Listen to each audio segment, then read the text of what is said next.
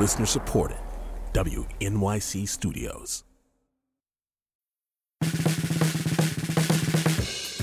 From WNYC Studios, you're listening to Nancy. with your hosts, Tobin Low and Kathy Tu.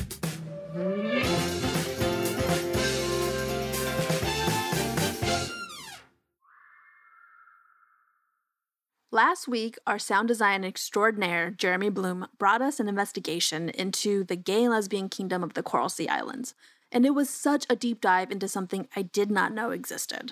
Yes. If you have not listened to that episode, go back and listen because it is so good. And I was so inspired by Jeremy's investigation that I wanted to do some of my own. You certainly were not going to sit back and let him have all of the fun. Absolutely not. As you know, Tobin, I live for the search. So I thought I'd get out there, do some deep dives, find answers to people's pressing questions, big and small, myth bust some stereotypes, reveal secret gay histories. Yes, Kathy, yes. So, a few months ago, I put out a call to the Nancy verse to see if anyone had a thing they'd like me to investigate. And folks responded. So, I wrangled up some Nancy producers to help me out, which we'll get to. Okay, okay. But first, the tweet that caught my eye was from Corianda, a listener in LA. Well, I had, I felt like I had like very solid academic, intellectual inquiries for Nancy to explore. And then, of course, the one that I tweeted publicly was to explore where the whole gays love iced coffee thing came from. Ugh. this speaks to me because I am one of those gays who loves iced coffee. I mean, I love iced coffee too, and most of my queer friends also love iced coffee, but I didn't know that this was a gay thing. I've never heard of it as a purely gay thing. Please enlighten me. I mean, I don't know if there's like a ton of deep layers here. I think it's just like a running joke that queer people, uh, and I would say especially gay men, will drink iced coffee any time of the year, any weather. It could be the dead of winter. There will be an iced coffee in that hand. It really kicked off when there was this big freeze in New York. This is Alim Kheraj, a journalist in London. Alim wrote an article last year for GQ called Why is Iced Coffee So Gay? And there was that image of that one man walking through the gale snowstorm, grasping this iced latte.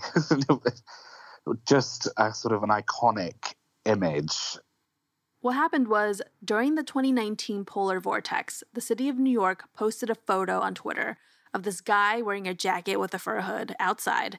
You can barely see his face, but what you do see is clutched in his hand an unmistakable iced coffee slash latte, probably from Starbucks. The caption read, "A New Yorker in the snow carrying what seems like dot dot dot iced coffee." Hashtag only in New York. Loads of people on Twitter immediately responded like, "Gay people, duh. Gay rights. People are gay." You know, people kind of making the same joke that no matter the season, iced coffee is gay. Of course, you can't actually tell the person in the snowstorm's sexual orientation. But from then on, iced coffee is gay memes became like a running thing on Twitter. Okay, okay. And also, iced coffee, just better. I agree. Okay, so there are two questions here. Number one, do gays actually drink more iced coffee? And number two, either way, why did this joke that iced coffee is gay become a thing? I cannot wait for the answers on this journey. To answer question one, do gays actually drink more iced coffee? I ran two polls very scientifically one in our Friends of Nancy Facebook group, and then another one on Twitter. And I actually opened it up to all queers. Both questions were basically queers, iced coffee or hot coffee. Okay, okay. And okay, so here's the results. First of all, lots of tea drinkers out there. Sorry I couldn't really involve you all in this investigation. Shout out to the tea drinkers. Tobin, I was shocked by the results. Okay, what were the results? So, in the Friends of Nancy Facebook group, which shout out to the folks who participated, we love you. Uh, the results were basically two to one in favor of hot coffee. What? That like spits in the face of everything I know. Does it? It really does. It shakes me. shakes me to my core. And in the Twitter poll, iced coffee barely eked out a win, like just a slight win. Okay, okay. It's still surprising to me. So, question number one answered very scientifically via social media polling. Decidedly, iced coffee is not actually more popular than hot coffee. So, on to answer question number two. If iced coffee isn't actually more popular amongst the queers, then why is gays loving iced coffee such a thing on Twitter? Great question. So, I went back to Alim to ask him, what is it about iced coffee that makes it gay? And of course, iced coffee is like not gay because it's it's a drink. Wow, how dare you, sir? Alim gave me a few reasons why gays might have claimed iced coffee. Reason number one I think iced coffee because it can be sort of bastardized so in so many different ways. It can be anything. You can turn it into a frappuccino or you can turn it into a colorful unicorn drink. Yeah, yeah. I just feel like, you know, iced coffee, it's more free. It's more proudly itself. It's extra and it knows it. Right. Reason number two iced coffee being a gay thing, it's an inside joke for us. It's something ridiculous just for us. Honestly, straight people do not get it. They just don't get it. Right. They don't. You don't understand the language because it's not for you. Like, don't try and have this. I went back to Corianda and told her everything the results of my social media polls, what Alim told me about the meme. And she said, I, I'm not surprised. I think it's more about the joy of the meme than it is the reality. Oh. It's just a fun thing. That's what I think it is. And I think, I mean, like, realistically, I drink way more hot coffee than I do iced coffee because that's what we have at work. Oh, that's a good So- point. I do do that too. Sometimes I'm governed by laziness. Parting investigation thought, Tobin. I'd like to think of this iced coffee meme as something truly aspirational. Yes, in our reality, more people drink hot coffee, probably because it's the default. But is that really the world that we want to live in? like, in a perfect world, would we all have perfect iced coffees all the time? Absolutely. Oh, yeah. Okay, that seems like a little bit of a stretch, but I will give it to you. Thank you, Tobin.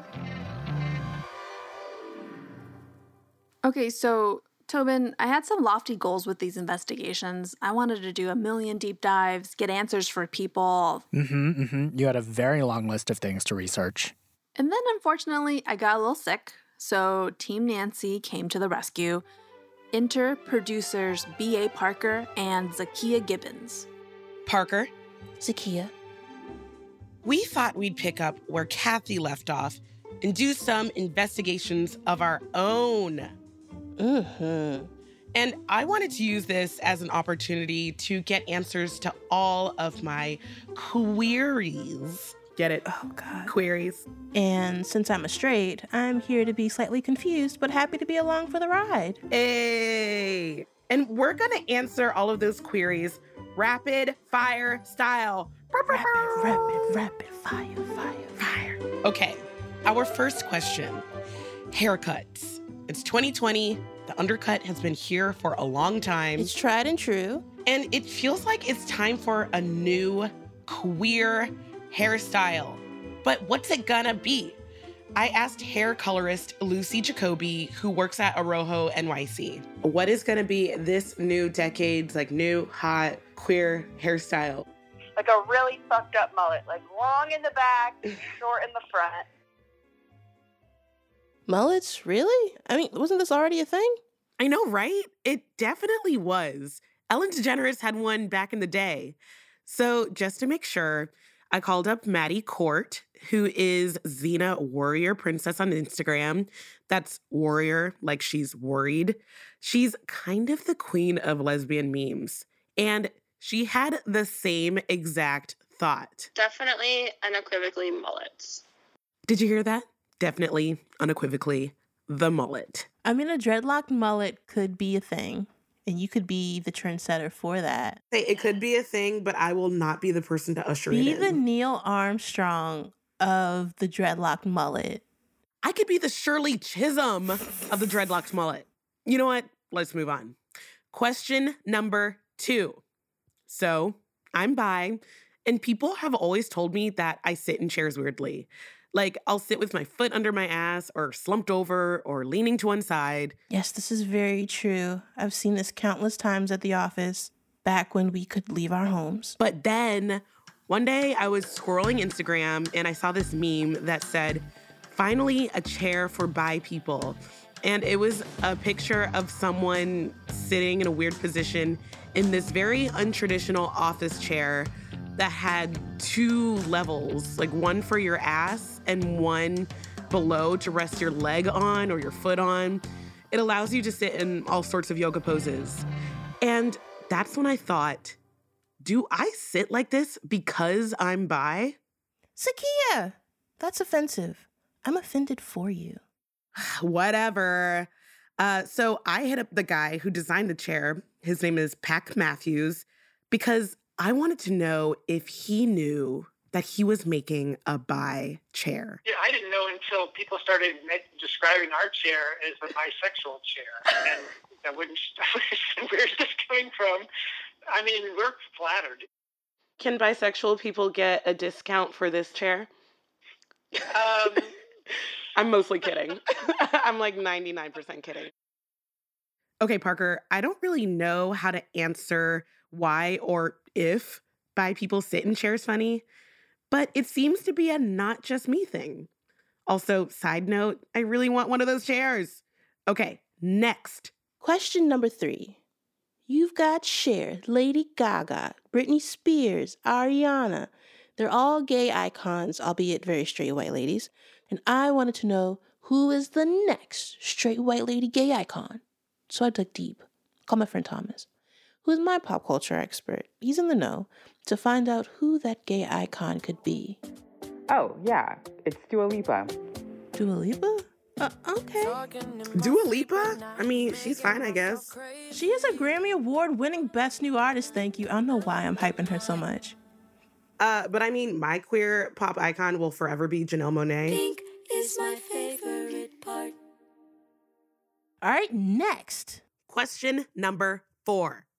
There's this stereotype that has long permeated lesbian culture, and it's that lesbians love cats. Mia. In fact, Autostraddle did a survey about it and found that lesbians are more likely to own cats than any other group of people. I wouldn't know, as I myself am a dog bisexual. So I hit up Dr. Rachel Corbman, a visiting professor in women's, gender, and sexuality studies at Wake Forest University. She curated an exhibition all about lesbians and cats.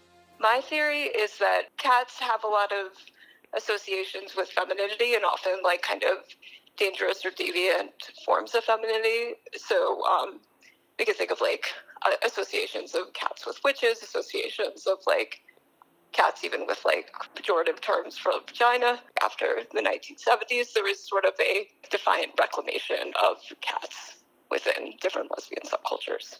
Lesbian feminists were reclaiming cats. And now, furthering this educational moment, our final query, question number five, is a question that I handed off to you, Parker. Yes, and thank you for now making my next family Thanksgiving more awkward. You're welcome. You told me queer people love soup, and you wanted to know why. And so I went and asked my sweet, sweet god sister, the undercut champ of Baltimore, why queer people are so obsessed with soup, to which she said, That's not a thing, Parker. That's what I thought. I know that's not a thing. Okay, first of all, you're making it seem like us queers just put soup on a pedestal. I'm just saying that us queers like to eat some soup. I'm always being invited to soup cooking parties, soup potlucks, even soup exchanges. But I mean, everyone loves soup. It's delicious and it's cheap. But then I talk to my friend Kiana, and she leaves me impassioned messages like this Why do I like soup so much? Let me tell you. Even though they look so easy and simple, they those bitches take hours. It's almost like you know romancing a lesbian. Deceivingly simple, but in actuality, extremely hard. True, true, true. Uh, but also, Parker, I I have a confession. I actually don't like soup. Wait, what? I don't like it. This would have been good information to know about weeks ago. What, I feel like, did- well, it's still, even though I don't like soup, it's still something I was curious about, and it's still something that holds up. I'm just a special anomaly, okay? First of all, it's, uh, so it's already not a thing, and you have increased it, to being less of a not thing. Coming up, one more investigation from Zakia. And it is a doozy. Nancy will be right back. What is wrong? It's a thing. No one is carrying soup around Brooklyn. Queers!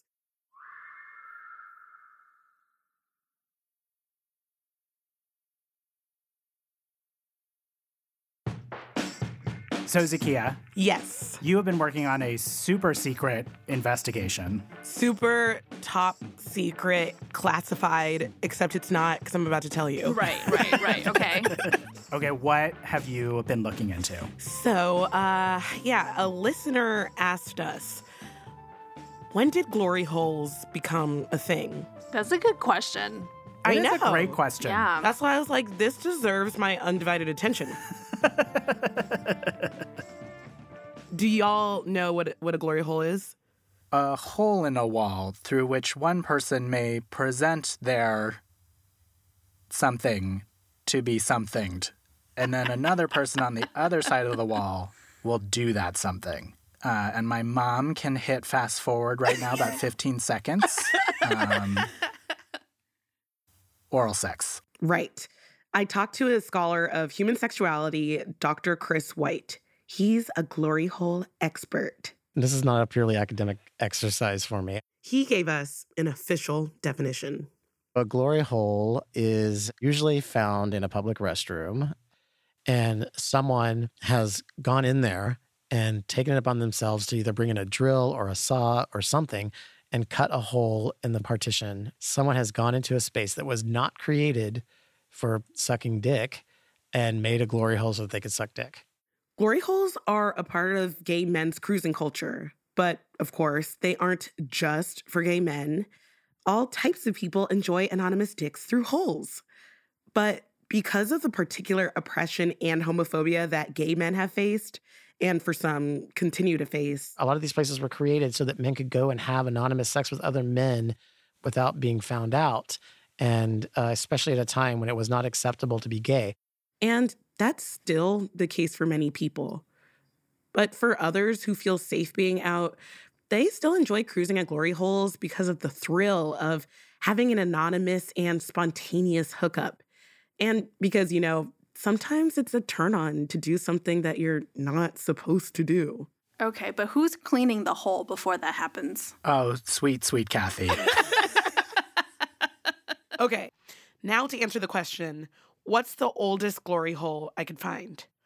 If you all were to guess how far back glory holes go, what would your guess be? Like, what year? I'm gonna guess just because I was obsessed with Greek mythology, I'm gonna say around then, whenever then is. Whenever Greek mythology was? Yes, when there were gods. yeah, it's a forgotten chapter of the Iliad. That's my guess is then. I'm going to make a more contemporary guess because my associations would be more with like the gay scene happening in the 80s in New York. And so I would I I'm just going to make a wild guess and say sometime around then is like a first known recorded formal instance of a glory hole. I can't wait to be right.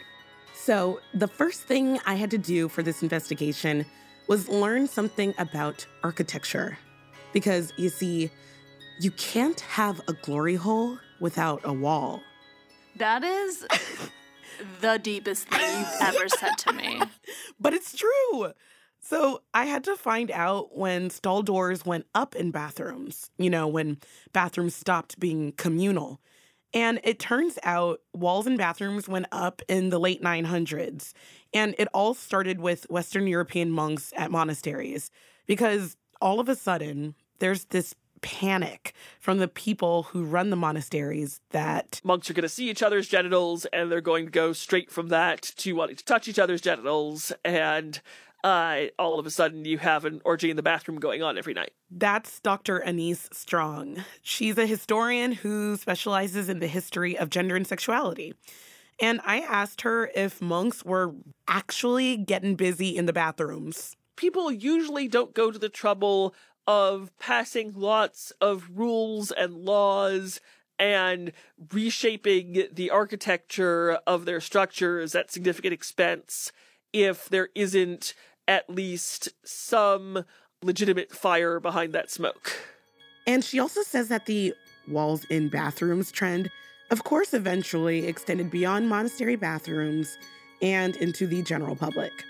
So, thank you, horny monks, for the cell doors. Okay, so now we know where the bathroom walls come in, but when did the holes pop up? Okay, so y'all remember Pompeii? Uh, sure, yes. sort of. Oh my God. Was some poor person calcified next to it? no. yeah, so there, uh, a body was calcified, uh, and you see his dick in a hole. And are you serious? And on the other side is someone else is calcified with the dick in their mouth. Tobin, I have to say, I cannot tell whether or not she's lying right now. I'm lying.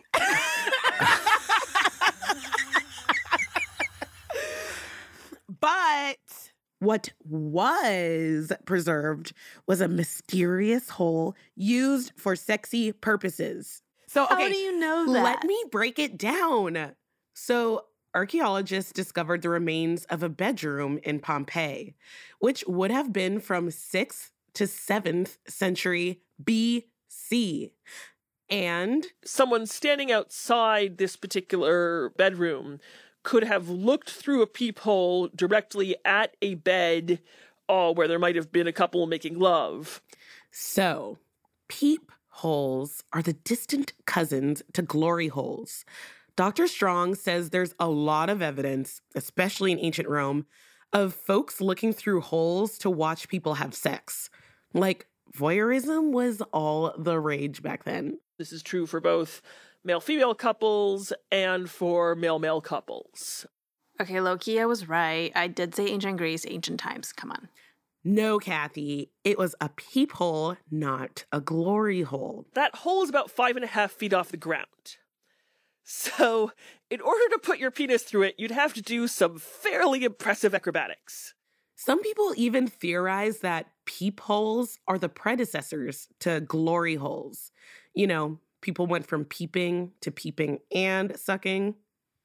So, when did people start actually getting freaky through a hole in the wall?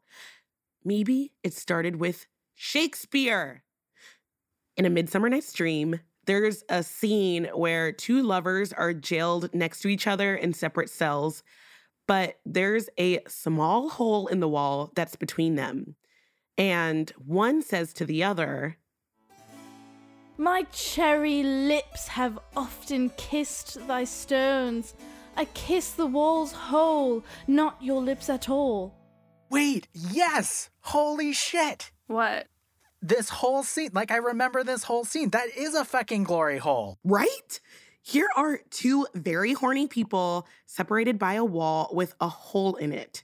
Like, this definitely has to be a glory hole. This is, in fact, very specifically not a glory hole, which doesn't mean that it's saying that glory holes don't exist. This is a, a hole in the wall that is not big enough to even kiss through. Lovers say, hey, if you were a nice wall, you would be big enough that we could join our bodies through it, but you're not, so all we can do is talk through this wall. So we have kissing and wishful thinking about being able to fuck through this hole in the wall. But as for this specific hole in Midsummer Night's Dream, not a glory hole, unfortunately. Damn it, Shakespeare. I did so much research, combed through so many historical papers, and had so many awkward phone calls with academics about glory holes. But nothing.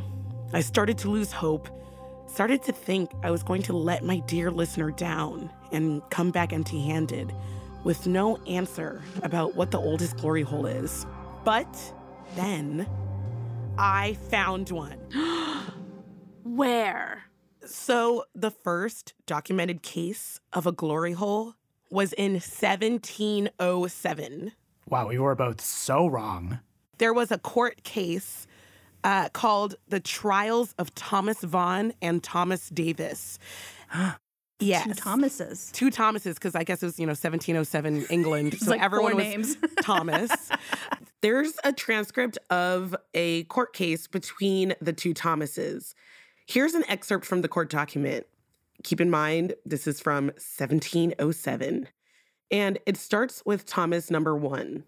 He, having had occasion to go to the borough of Southwark to a customer of his about some business, in his return took water and landed at the temple stairs.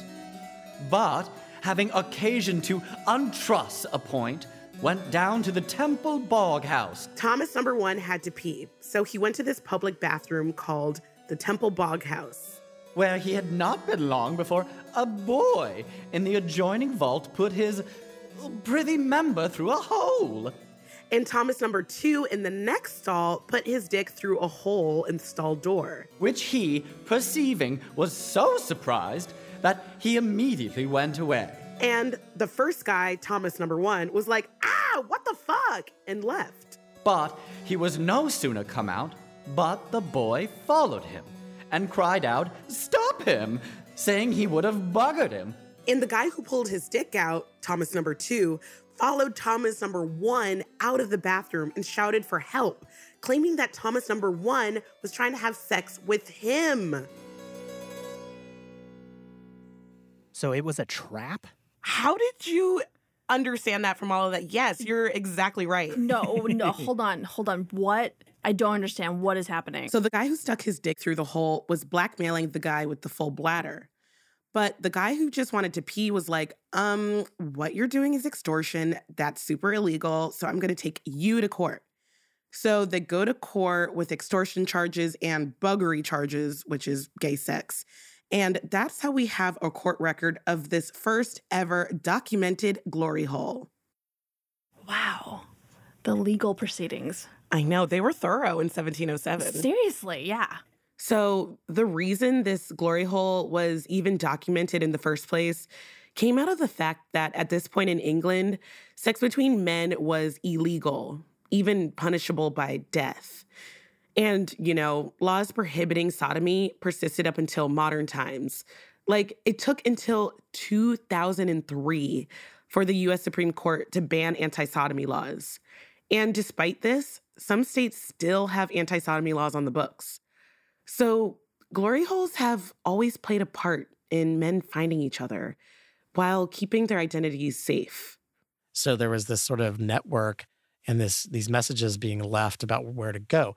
Could go to these glory holes and people would write on the walls and like Sharpie, um, you know, be here at this time or, you know, hot action here from, you know, 3 p.m. to 4 p.m. on Thursday or whatever. There would also be notes like heads up, police are patrolling it or whatever.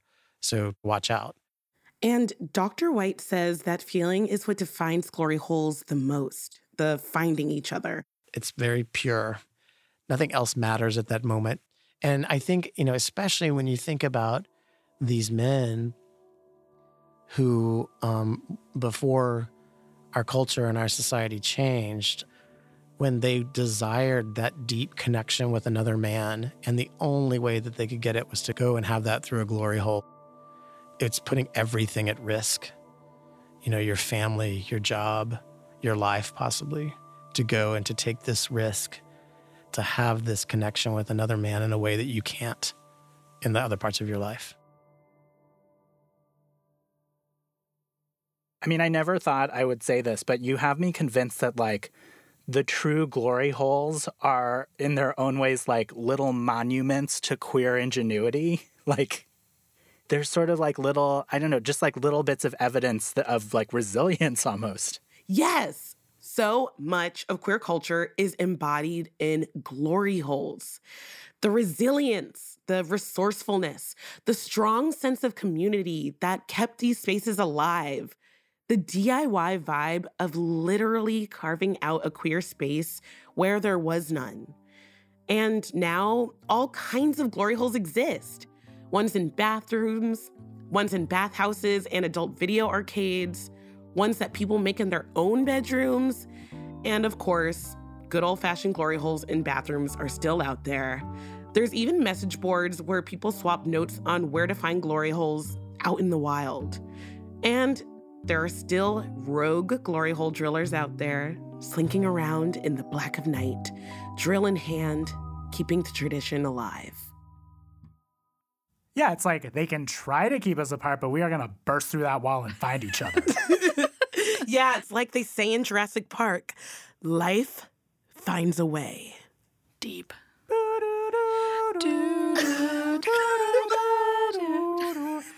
What even is this episode about?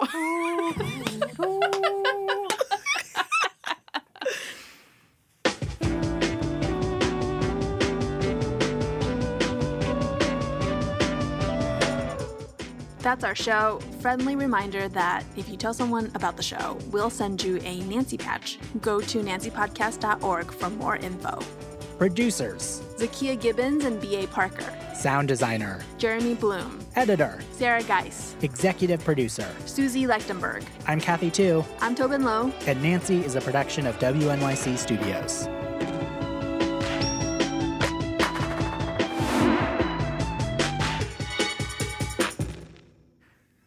Oh, and then you get like the glory holes in the Jurassic Park font.